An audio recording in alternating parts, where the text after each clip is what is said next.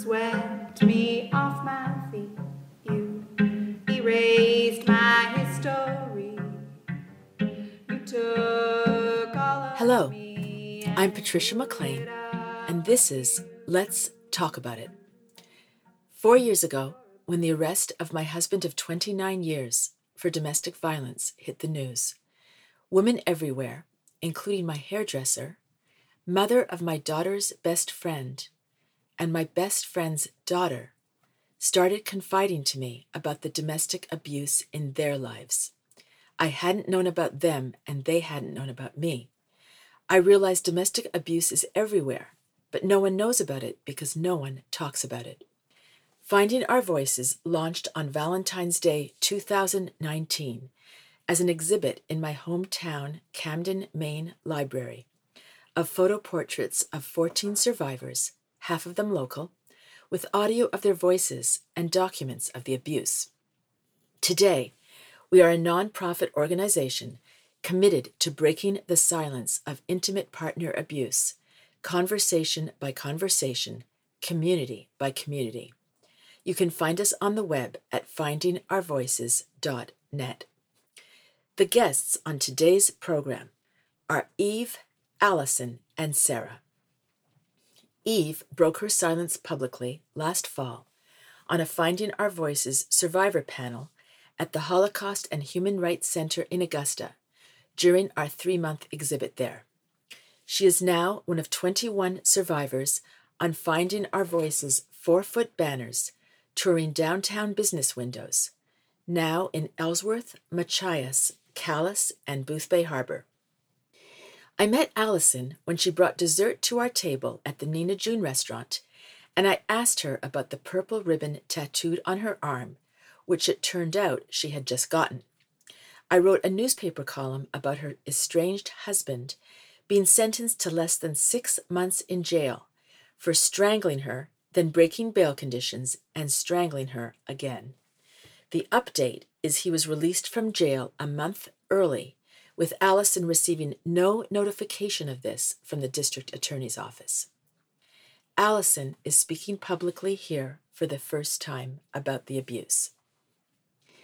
Sarah owns the Camden business Global Packing and Shipping and is past president of the Chamber of Commerce. She is breaking her public silence here about the abuse of her relationship for the first time. I want to explain a few names and terms used in this episode. VARDA is a voice activated radio dispatch alarm system. DHHS is Department of Health and Human Services and the state agency concerned with child abuse and neglect. Deferred disposition is a deal offered to perpetrators by the district attorney's office. Maeghan Maloney, the district attorney in Kennebec County, told me she does not offer these deals to domestic abusers. With a deferred disposition from the Knox County courts, my ex husband pled guilty to four counts of domestic abuse, including domestic violence assault, and after two years of quote unquote good behavior, the domestic violence charge was wiped off his record as if the violence had not occurred, and his only punishment was a fine of $3,000. According to the assistant district attorney in charge of this case, Christopher Fernald, this was right in line with domestic abuse sentencing in their office. A PFA is a protection from abuse order. It is most commonly granted to a victim for two years. You have to prove fresh misconduct for it to be renewed, and once dropped by the victim, often due to pressure from the abuser, it is very hard to get back. Dwight Burtis is a sheriff and the domestic violence coordinator for Knox County. Stephanie Late is the victim and witness advocate in the Knox County District Attorney's Office. If there are no ears to hear, our voices don't go far. So thank you for listening. Now, let's talk about it. Okay, I might, I might, might be good. Why can we not see Allison? Al- Allison, are you there? Okay, hey, everybody, we did it. Wait, wait, wait. What happened? I lost you. Okay. okay. My name is Eve. I am divorced. I was in a 17 year marriage. I have six children, and I currently have a PFA that I'm hoping to renew when it expires in August. Sarah McLean, ironically not related to Patrisha. I was never married to my abuser. I had been married previously, and I have two children with my ex husband. My ex husband is probably one of my best friends and biggest supporters, so I'm very grateful. We co parent very, very well. I got into a relationship with a gentleman. We were off and on again for about four years. We have one child together, is three, and it was mostly the gaslighting, emotional, mental abuse. There were two very specific physical encounters. My protection order is up here in June, and I will be renewing that. We have been in court battles for two and a half years. Mm-hmm. It is ongoing. I have a Varda system in my house. I've got cameras everywhere. He's a scary guy. He had a tracking device on my car for months after he left. He's attempted to take our son from his daycare at the Y. Uh, in Rockport, the Y had to shut down, lock down. The police were called. It's yeah. he's unpredictable. I'm sure that's a common thread for all of us, and so that's what makes it the hardest. My focus right now is on litigation abuse when we were together, nobody spoke up. As soon as we were apart, all of a sudden people were like, Yeah, I always thought this, or I saw this happen. Me or, too. I thought that Don was like the most respected person around, like beloved, and everyone was so honored to have them excited to have him in their community. And I how many people since I left him were like, Oh yeah, I can't stand the guy. And also, yeah, we knew something was going on. It's crazy. I never heard that from anyone. And I hear yeah. it all the time Allison, soon to be. I've endured a lot of physical, a lot of mental, but I don't really know. It's just been it's it's a battle. I'm trying to get divorced. I have a 2-year PFA, hopefully getting the Varda system installed in my house. The one that just came became free, I think is going to go to Allison. We just heard this morning. Great. What county are you in, Allison? Knox County. Knox. Okay. The one that I have is from Waldo. Knox borrowed it from from Waldo. How ridiculous oh, is that situation that we don't have enough Vardas in our, our and county? most counties in our state don't have them at all. I had to explain to the judge what a Varda system was. My life's in the air. It's in shambles. I'm trying to pack, trying to find somewhere to move. He's scheduled to be released from jail on the 21st of May my house. I'm closing on my house on June 5th, so there's a little overlap. And then obviously rentals are not really that available right now. Come to find out, I'm dealing with the kids. My oldest, who's seven, just thinks that Steve is God and he's probably the best person on this world. And that's, I mean, it's her dad, so I get it. They're able to have written contact now. She wrote him her first letter and she got a letter back from him pretty quick. She wrote a second one and she hasn't heard back. She checks the mail every day and nothing, nothing, nothing. She's just really angry. I'm not her favorite person at all. She really struggles with talking to me or just even communicating with me about anything. It's all in yelling and just stomping away. And so mm. those are things that I'm trying to work on with her and just try to like relearn the right way to handle situations because she hasn't been shown the correct way. Mm. So I can't really blame her for how she handles a lot because I see a lot of Steve in her and it really makes me nervous. And it's hard. It's hard. Allison, starting with you. How is COVID 19 affecting your situation right now? With the as pertains to the um, and the and, and the abuser? Yeah, uh, well, I'm at a standstill as far as my divorce, and that puts a lot up in the air as far as you know our financials, who takes care of what, who's doing what, what he's allowed to do and what he's not allowed to do is all just been on hold, and that's not not good. I mean, and stuck in the house, it doesn't make me feel comfortable either with him getting out of jail and less law enforcement around. And I just feel like he'll, he knows and he'll take that to his advantage extremely unpredictable and it makes me really nervous. Sarah, how about, how about you with COVID 19? How is that affecting your situation? Kind of similar to, to Allison, we had two court dates scheduled in April. They've been pushed to May. He was having supervised visits with his son through home counselors in Rockland. And of course, they're not operating, so the visits are at a standstill. His lawyer has been badgering me about finding another way for those visits to happen, which I think is insane. How? it would be illegal first of all i just that blows my mind so because he hasn't seen his son and our court dates are pushed and he's still obviously paying his lawyer for you know emails and harassment i worry about his mental state and we're we're a sitting duck Eve, could you speak You're to breaking up, COVID Pat. 19 for you now or or to when you were in your situation, what you, you imagine it would have been like if you were still with him right now? Oh, good God. Control was always a major issue. So if we were still together, I imagine it would be that much more heightened, you know, as far as what I could do, what I couldn't do, what the kids could do, what they couldn't do.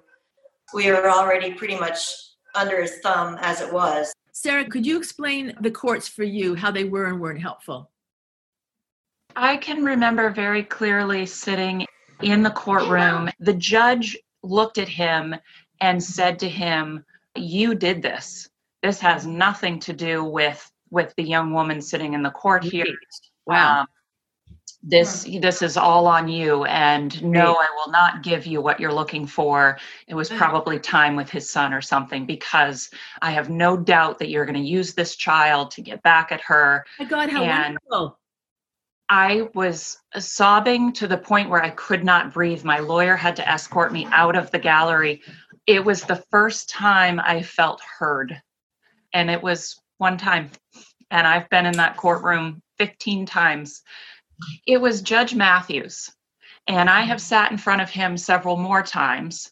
And he has been understanding the last few times we've left the courtroom or gotten a ruling from Judge Matthews, he has basically said to my abuser, here's what you can file. Here's what I'm saying, but if you don't agree with me, here's what you could do. And so he's he's setting my abuser up to continue to use the system to come after me. Yep. He's giving him a blueprint. Absolutely. What would your solution be for that? I feel like there should be some sort of less emphasis on keeping things fair between mom and dad just because mm-hmm. our child shares our DNA, mm-hmm. and more emphasis on what is best for the child.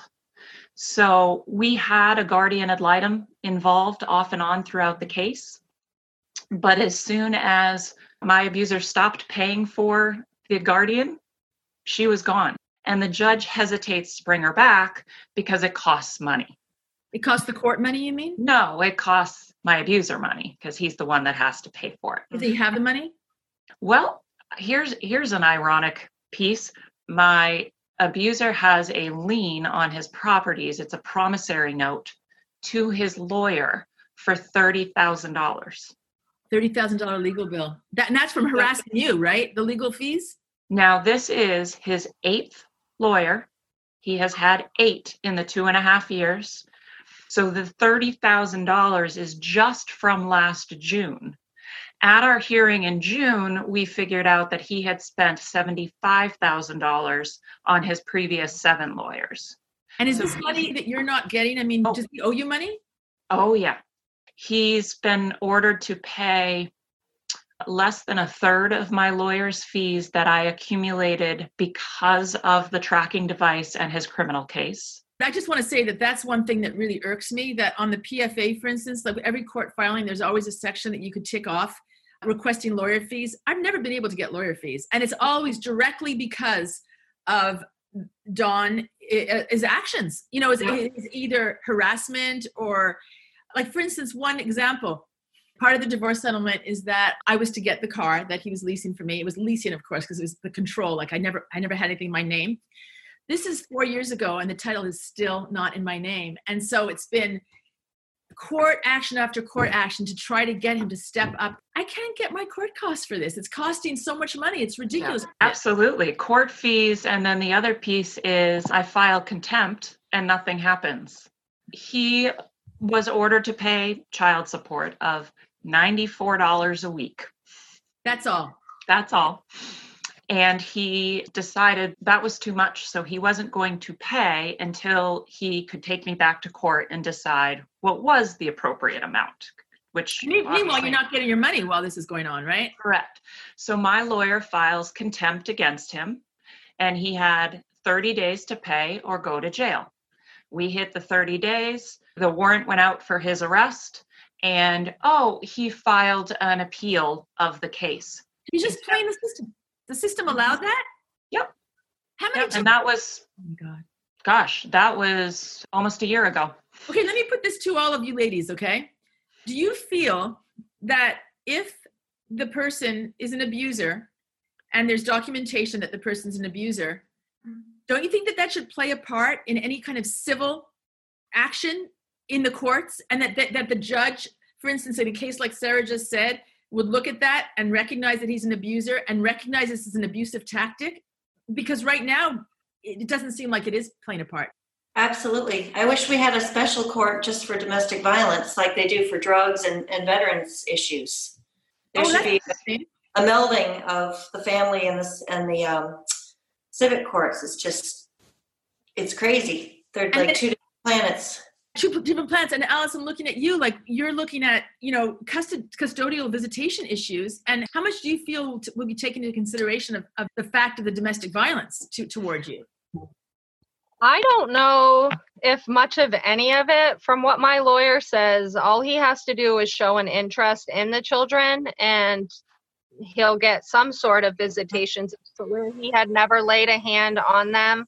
My hands are tied, especially where the courts, he did not get charged with a felony domestic violence that he got charged with that but he didn't get convicted they they, they pled it down to a misdemeanor get convicted of it. I'll forever have to share those children with him and always be like backtracking because he's the one that uses words to manipulate the children. But that's what he's always done used words or abused me and then sat down with and cried with her and been like, yeah, I didn't want to do this. Okay. so he never laid a hand on the kids and that's Mhm. why they're still having him eligible for visitation and custody how did he affect the kids by what he did to you how were the kids affected by him put it that way they've seen him almost kill me numerous times. Uh, The yelling, always yelling. Uh, There, were, I, it's hard to find a day that there wasn't some sort of yelling.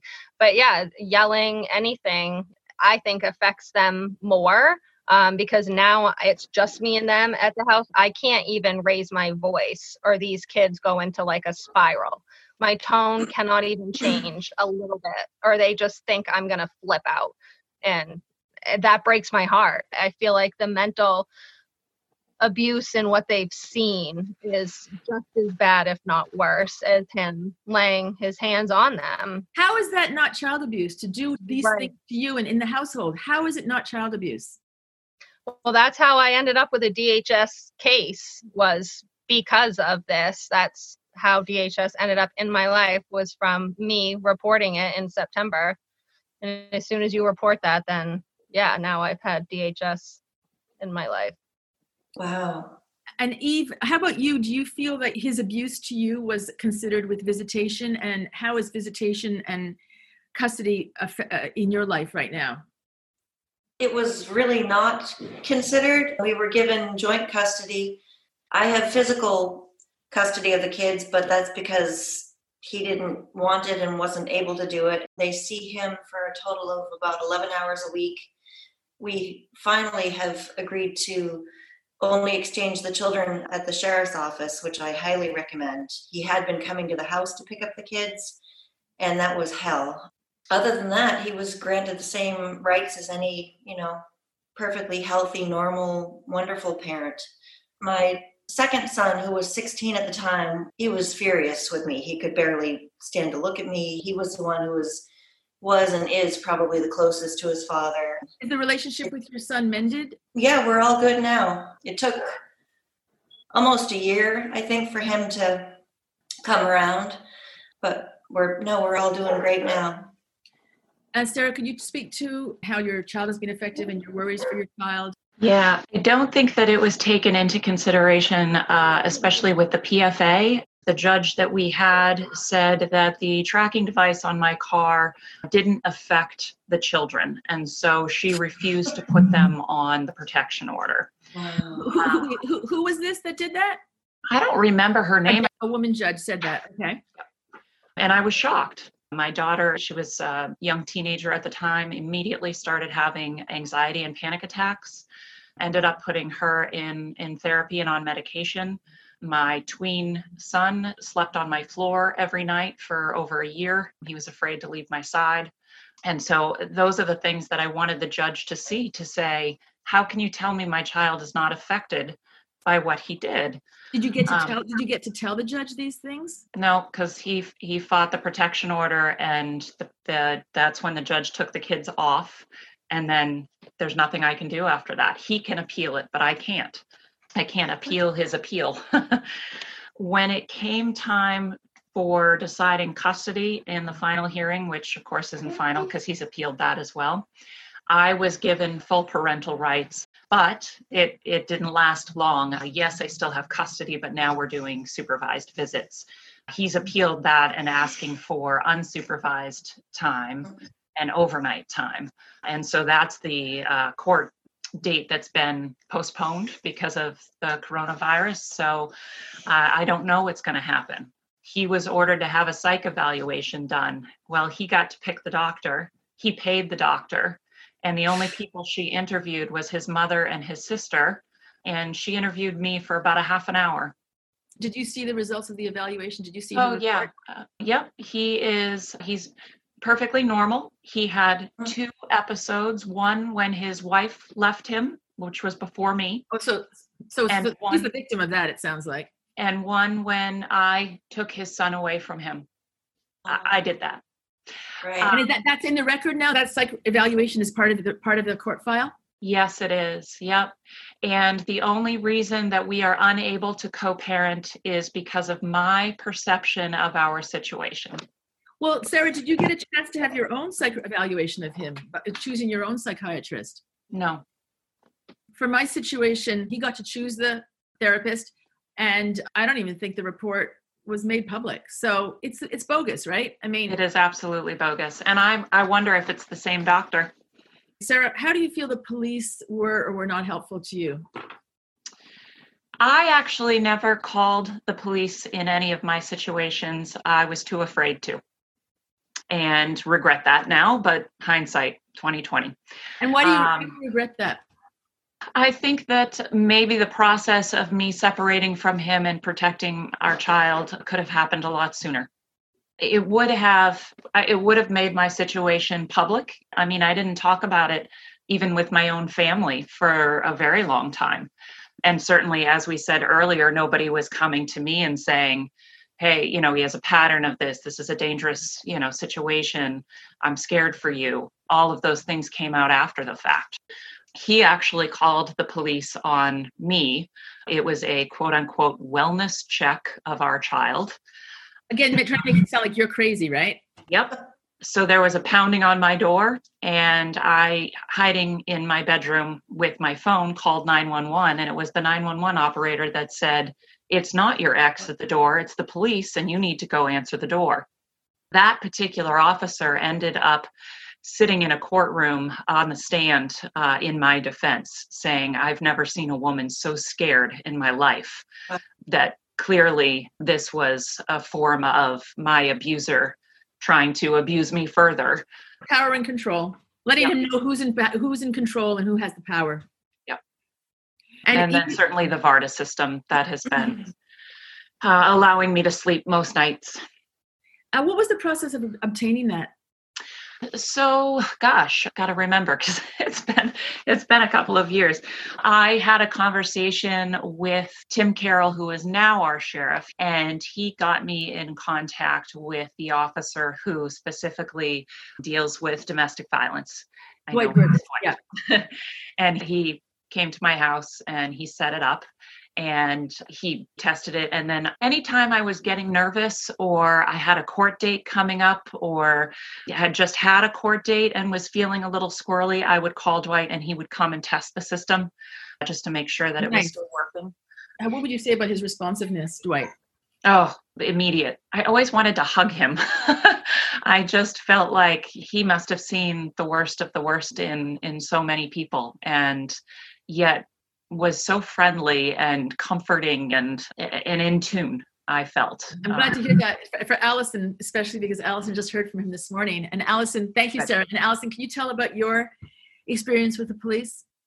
Yeah, I've never ever called the police on Steve. I I don't know why. I'm waiting for the day that I have that answer. My experience with them was was good. I mean, they had been in and out of this house numerous times through Steve calling them. It was always I'm going to I'm going to kill myself or I'm in the woods with a gun. I don't ever even know what his real reasoning was for calling. I don't know. Can I just Um, ask you something though, Allison? When the police got those calls, did they immediately understand that you were in danger because of the things he was telling them? No. No, Don't you think there's a disconnect there? Yes, absolutely. You know, mm-hmm. since we've lived in this house, it's been a little over three years. You know, they've been here close to probably 10 times. I still don't know why I never even said anything, but there was times where they were like, "Are you ready to talk to me?" And I would sit there and be like, "No, because Steve's hiding in the basement right now. Like you guys can't find him, but I know where he is and I am absolutely not saying anything to you right now because he's listening." When I did finally say something, they were more than helpful and tried and did everything that they could to go and arrest Steve at that exact moment and that was that was nice and then in my mind i was just like well why didn't i ever think that it, it could be that easy? So, Allison, if looking like if there's a message you could give to the women in there out there who are are afraid to call the police or in a bad situation, what would you say to them? i would say trust trust new hope for women trust the police that they're going to try to mm. do anything that they could do to help you as long as you're there and willing to be completely open and honest no matter how it makes you look I'm sure I didn't look the best when I finally did say something because I still left out a lot and I still have left out a lot. But I mean, just getting your foot out there and then watching the amount of people that try to help you and support you has been amazing. Like, that's all I can say. I thought for sure, like, I'm going to leave and I'm going to be alone and nobody's going to get it. Nobody's going to understand. Well, why did you mm-hmm. stay for eight years? And I've got that question, absolutely. But I have so much more support from people than I ever thought that I would have. He had that drilled in my head for so long that Mhm. nobody else would love me but him. And just to just in these few months, I've been like, this is love. Like I'm like what he gave me was never love. And even just from friends, I'm like, that's love. It's been pretty amazing. I would just tell every woman to just trust, trust that there is hope on the other side. Absolutely, there is. Before the divorce, I only um, called a couple of times. The most intensely dangerous situation happened. I did not call the police specifically because I think it was only the day before that the library had chosen our family to represent the library in its uh, fundraising campaign. And so we were going to be in the newspaper, you know, a family photo of all of us as like the a really nice family. We homeschooled and we have a police blotter in our paper. And I didn't call the police because I didn't want our, you know, family photo promoting the library next to, you know, his arrest in the police blotter. Uh, so my experiences with the police were, I called in, I called 911 in 1994 at the moment where I thought Don would kill me, and they came, and he was totally charming.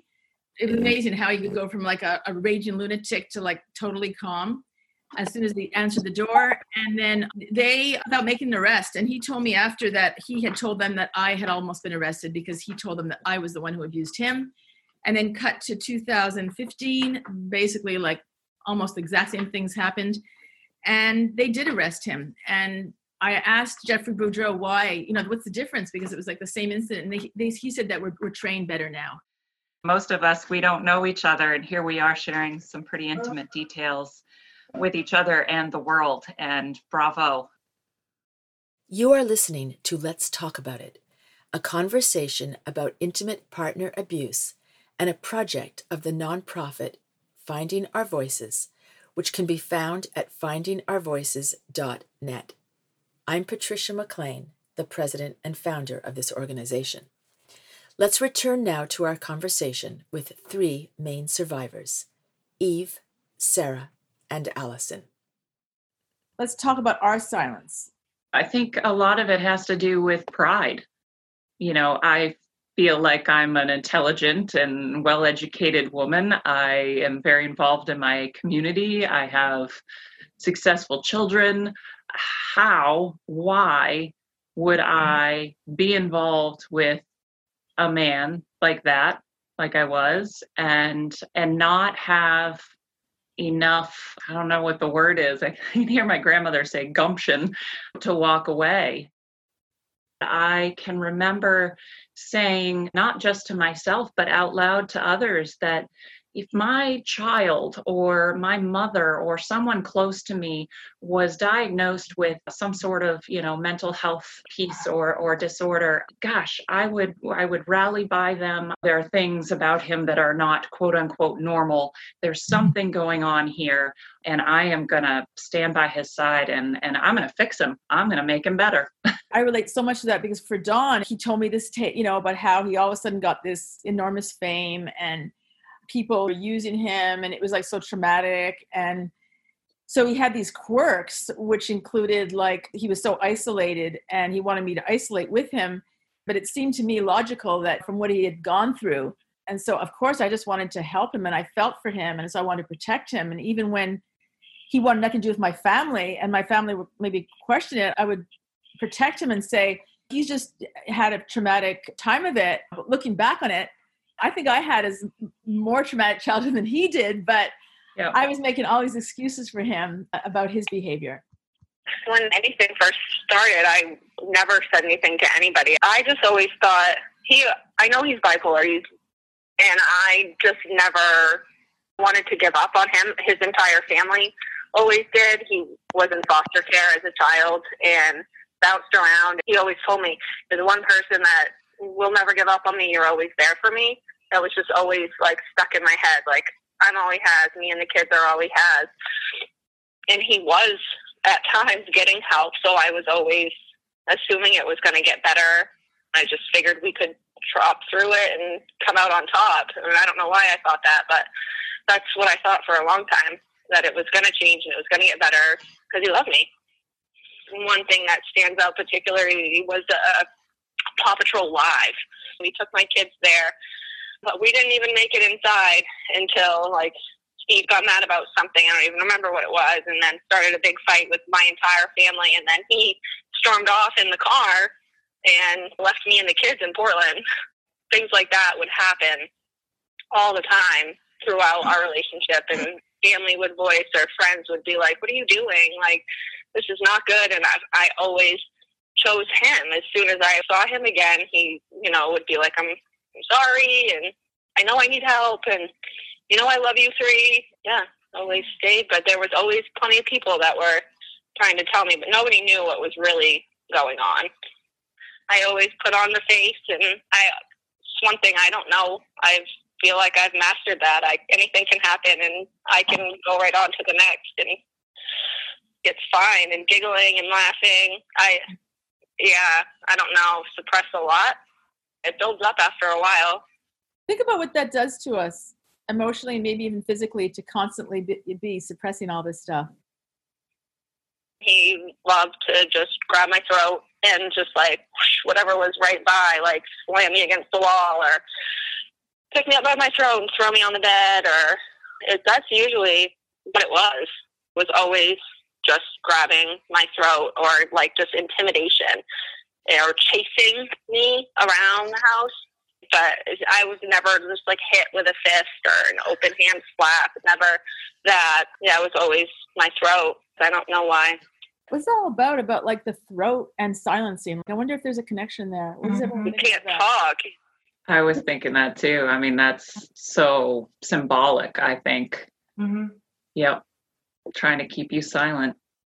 When I was in the marriage, it never even occurred to me that breaking the silence was an option. Like it's, I might as well have had a sex change or something. And it was just so. I, I agree. I agree. I'm with you on that. But in hindsight, now I can see why it would have been important to break the silence and why now it is important to break the silence because I too am a private person and I wanted to maintain the image of our family as like a really perfect, happy family. And I had been previously married and divorced before I met my kid's father. So that was a real embarrassment. And I said, you know, I've screwed up once before. This time I'm going to get it right and I'm going to make it work. I didn't want my kids to come from a broken home. It wasn't all bad. There were times that were fun and happy. And I just wanted it to get better. I didn't want to have to sell the house and divide our property and divide custody of the kids. And I did have a lot of hope over the years that it would get better. My kid's father entered a batterers intervention class three times. He graduated twice and was kicked out once. Having had six kids, I was always either pregnant and or nursing. I never felt like in a good position to stand on my own two feet. I was afraid too. I, I saw that there was no way out without either getting seriously hurt. There just was no way out. It, it wasn't until I actually got an, an inheritance that I saw that I could be financially independent. Kind of similar to what Eve was saying, you know, I've been divorced once. I had not been in a serious relationship since their father until I met this man. And so to to go through another breakup or break up the family was something that I really just couldn't wrap my head around. And then when he did start putting our son in jeopardy, that's when mama bear mode kicked in and I was able to get the protection order.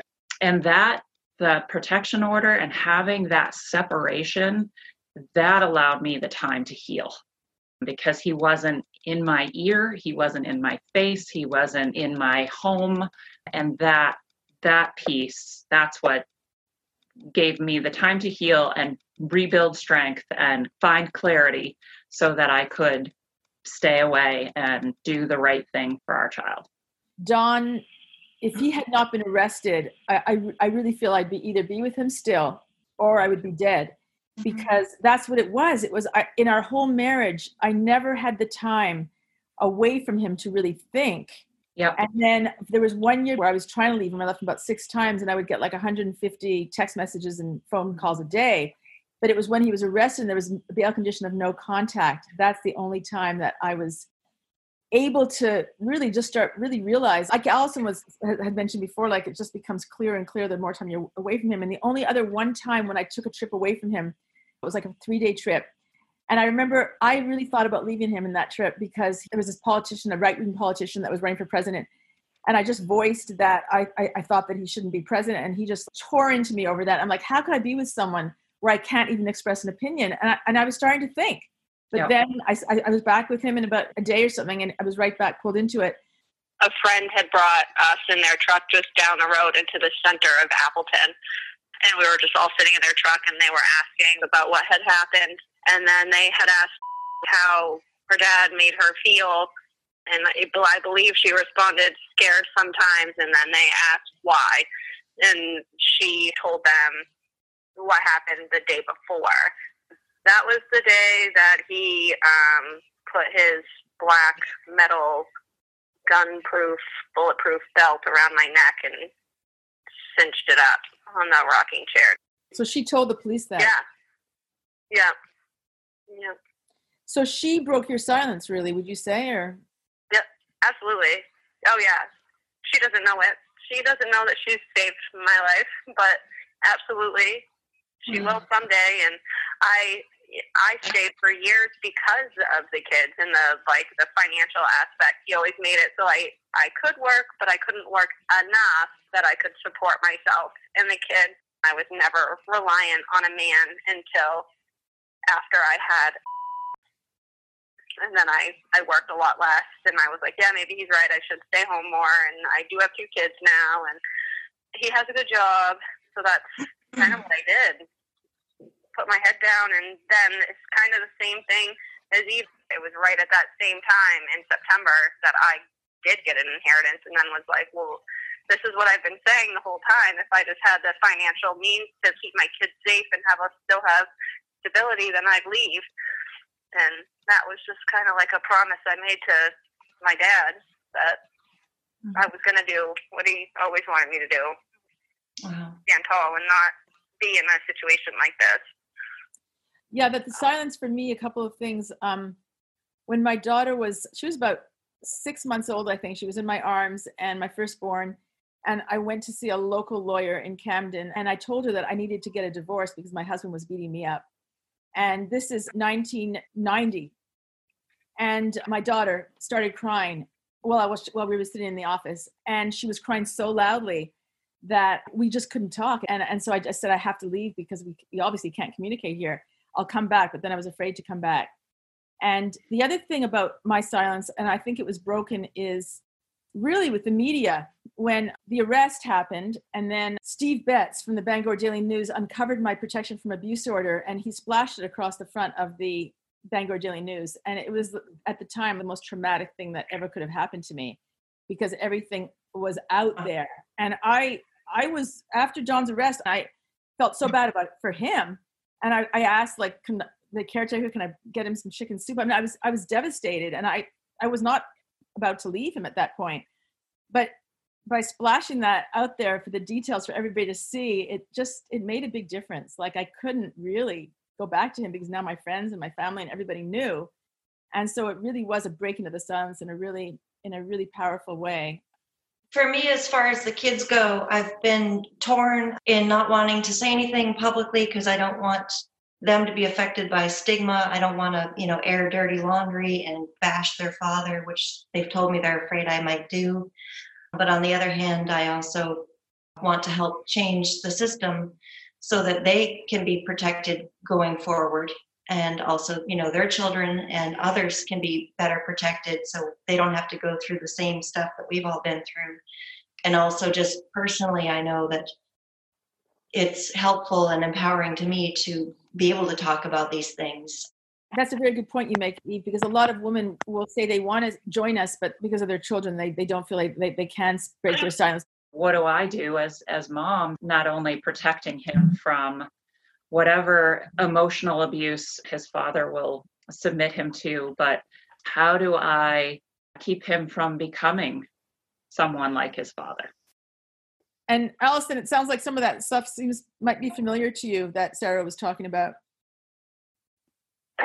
yeah, absolutely. My reasonings behind doing things like this ideally are to keep me, er, ideally, for when he gets out. How do you feel that this is going to keep you safer?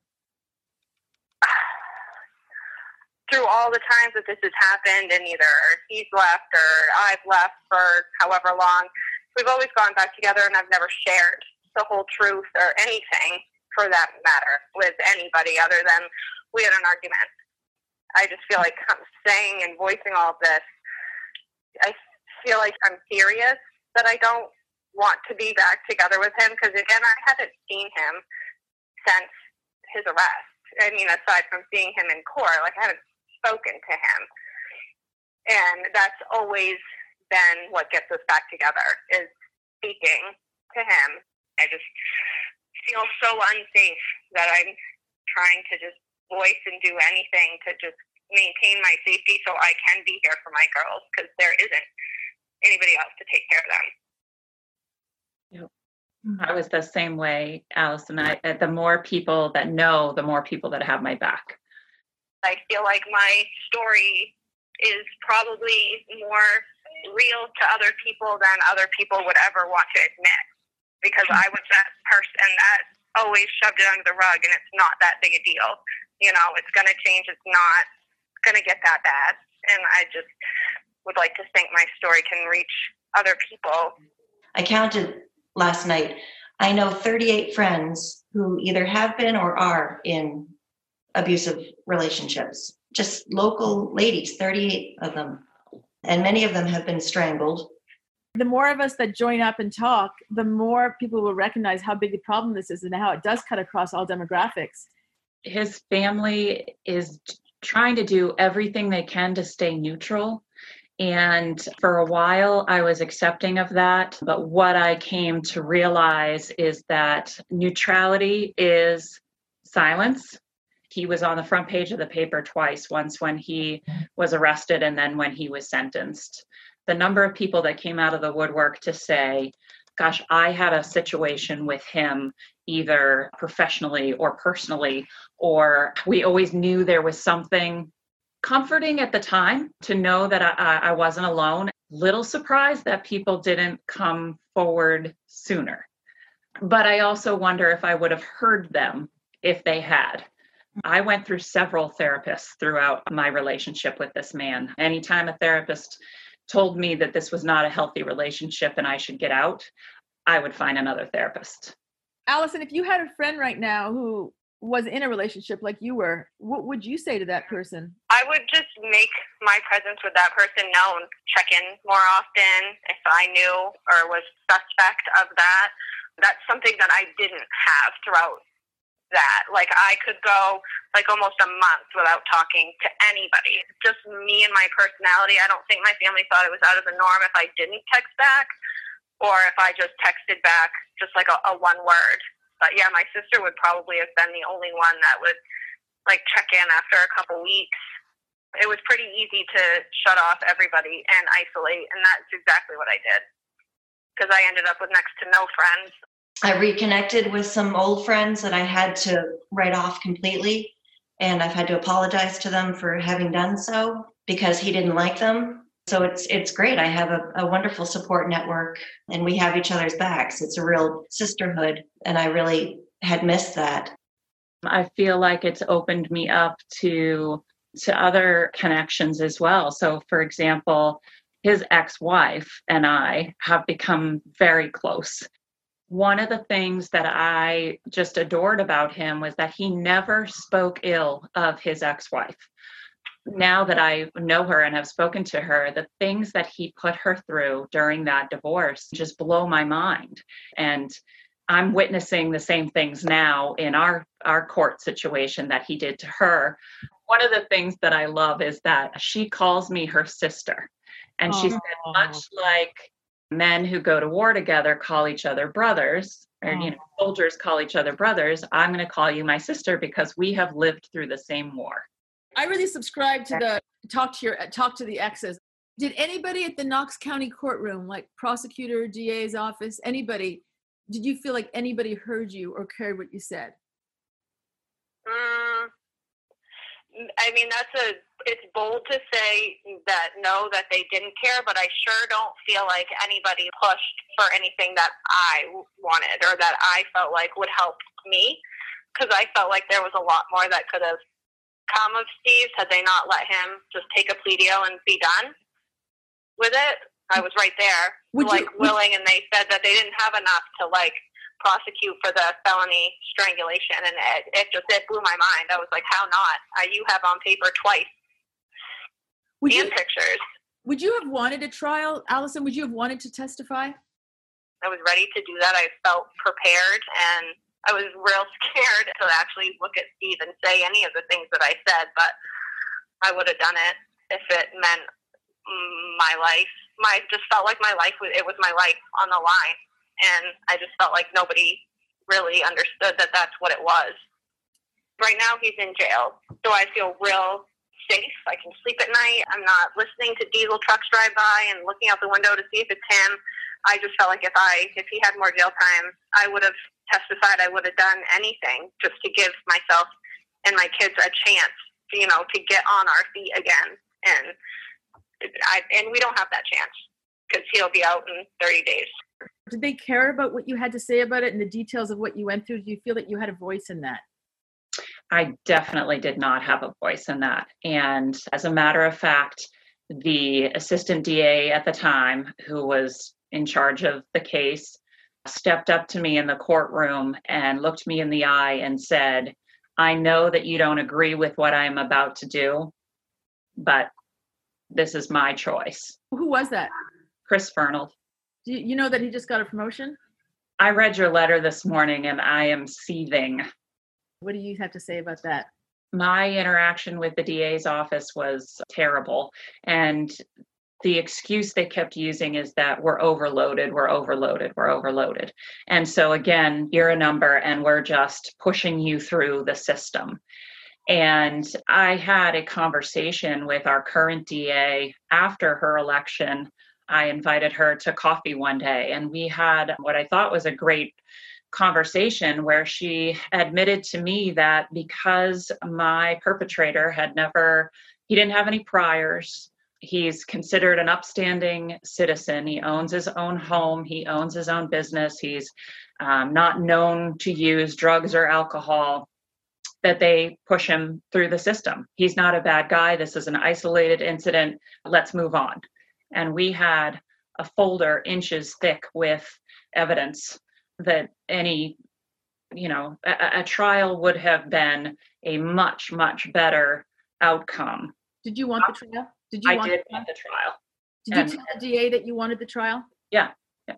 Were you willing to testify at the trial? Yeah, absolutely. Yes. I had a list of people that were willing to testify, including his ex wife. I got a call from Stephanie the day before each of the two court dates, and that was it. I don't feel like I was involved at all. I no, especially when the first one, she Stephanie herself advised me that I not come and just stay home. I don't need to come there and have to see Steve. And then that particular day was the day that they were pushing to sentence Steve, and that I said I just didn't agree. So the judge pushed it out another 30 days. And again, I didn't hear from Stephanie until the, the day before. And who's who's Stephanie? Just for this show. The uh, victim's witness advocate. I think the hard part is that I had to be my own advocate, but I didn't know how to do that because I don't know the process. So I was learning as we go. I'm grateful that I had a lawyer who was very helpful through that process. Again, it was the state versus my perpetrator. I really had nothing to do with it, and neither did my lawyer. But he came to the courtroom with me. He made sure that I was aware of when the dates were and what they were about. But you were Uh, paying her for that, right? Uh, yeah, You were paying her for that. yes, So someone who wasn't paying a lawyer would not have that information. correct. Do you think that it would be nice to have somebody in the DA's office who sat down with the victim and explained the process, maybe gave a dictionary t- definition, a good definition of all the different terms like deferred disposition, what all those things mean, and what you like really to to tell you what you can expect? Do you, do you, do you Allison? Do you think that would have been helpful for you? Yeah, because when she told me a lot of things, I was Googling them after I got off the phone with her. Because I'm like, I don't have a clue what this is. I did not have a lawyer for this. Yeah, I had no idea about any of it. I was, every time I just, it was new. I've never been through any of this. And yeah, I wasn't, I didn't have anybody to help prepare me for any of it and what to expect. I mean, aside from what New Hope for Women helped me with, and that was helpful with the paperwork. But How do they expect us to know these legal terms? We it's our first time through this process, Yeah, and we're traumatized also because we're dealing with just coming out of this relationship. yeah, and PTSD and all of those other things, and yeah, yep. And then the other piece that that really bothers me to this day is that when he was going through the criminal case, I could do a, a witness statement or a victim statement, I guess, but if I chose to do that, I would have to read it myself in court. If, and then if I wasn't going to read it, say my lawyer or Stephanie was going to read it on my behalf, it had to be submitted ahead of time, which meant he and his lawyer could read it Oh my God, really? before the court date. So they could base their case on everything I was saying. So Stephanie reached out to me and said, Well, Chris, Christopher Fernald, right? Colonel, he wants to see your statement before we go to court. And so I sent it, and I got a phone call right away saying, It's seven pages long. And I said, Oh, what? "Well, that I had a lot to say. Yeah. How many she- years were you with this guy? Four years. Okay, well, seven pages for four years. I mean, not a lot. Might take me 20 minutes to read. So she said, No, it has to be one page. And I said, Wait a minute, I can't say everything I need to say in one page. And I am my only voice. And you never told me it had to be one page. She said, If it's any longer than that, the judge will stop listening to you. So we get to court.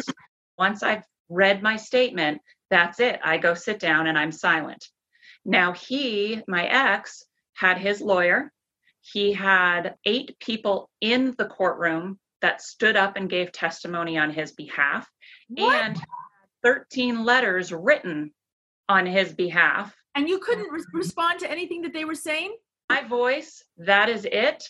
And then he could have as many as he wanted.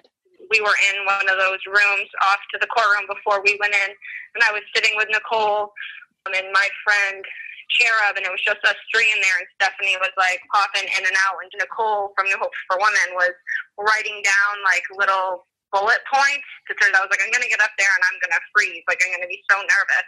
And then I remember Stephanie came in and she was like, if you're gonna be reading off of anything you've written, I need to read it first. Why? Why? I know. I thought we were going to go to trial. And then all of a sudden, uh, I think Stephanie said we have a dispositional conference. I didn't know what that meant. And then she said, You don't need to be there for that. And then my lawyer, Chris McLean, at the time said, I think you might want to be there. So I, I made arrangements to be there. And come to find out, that was the sentencing date. I had no idea that was going to be the sentencing date. So I'm in the courtroom and it's all happening so fast. And they come up to me and they say, This is the plea deal. And you can speak if you want to. We were married 29 years. We're talking about 29 years of abuse. I had a piece of paper. I was scribbling for like, I had like 20 minutes to do that, to prepare this victim statement. Not that it made any difference. I mean, of course, the deal was, you know, the deal was already done. when he was sentenced the judge said in her in her words before she gave out the sentence she said this is the the worst case of domestic violence that i have ever seen and she said and i've seen Why? death she said that at least the woman who died it's over for her she doesn't have to deal with any more domestic violence and she pointed to me and she said you will have to deal with him for the rest of your life And, and how much time did he get in jail for this worst uh, domestic violence that she's ever seen? 20 days You have been listening to Let's Talk About It, a conversation with survivors of intimate partner abuse, hosted by me, Patrisha McLean, founder and president of the nonprofit organization Finding Our Voices. If you have a comment or question for me or my guests, send an email to hello at findingourvoices.net and I will try to address it on a future episode of this show.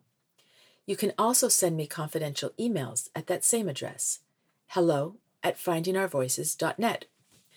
And if what we are talking about sounds familiar, if you have an intimate partner who makes you afraid and or controls what you say and do, or have a friend or family member you suspect is going through this and want to know what you can do to keep them safe, call your domestic abuse hotline. The victim advocates who take the calls believe you and understand it. In Maine, that number is 1 866 834 4357.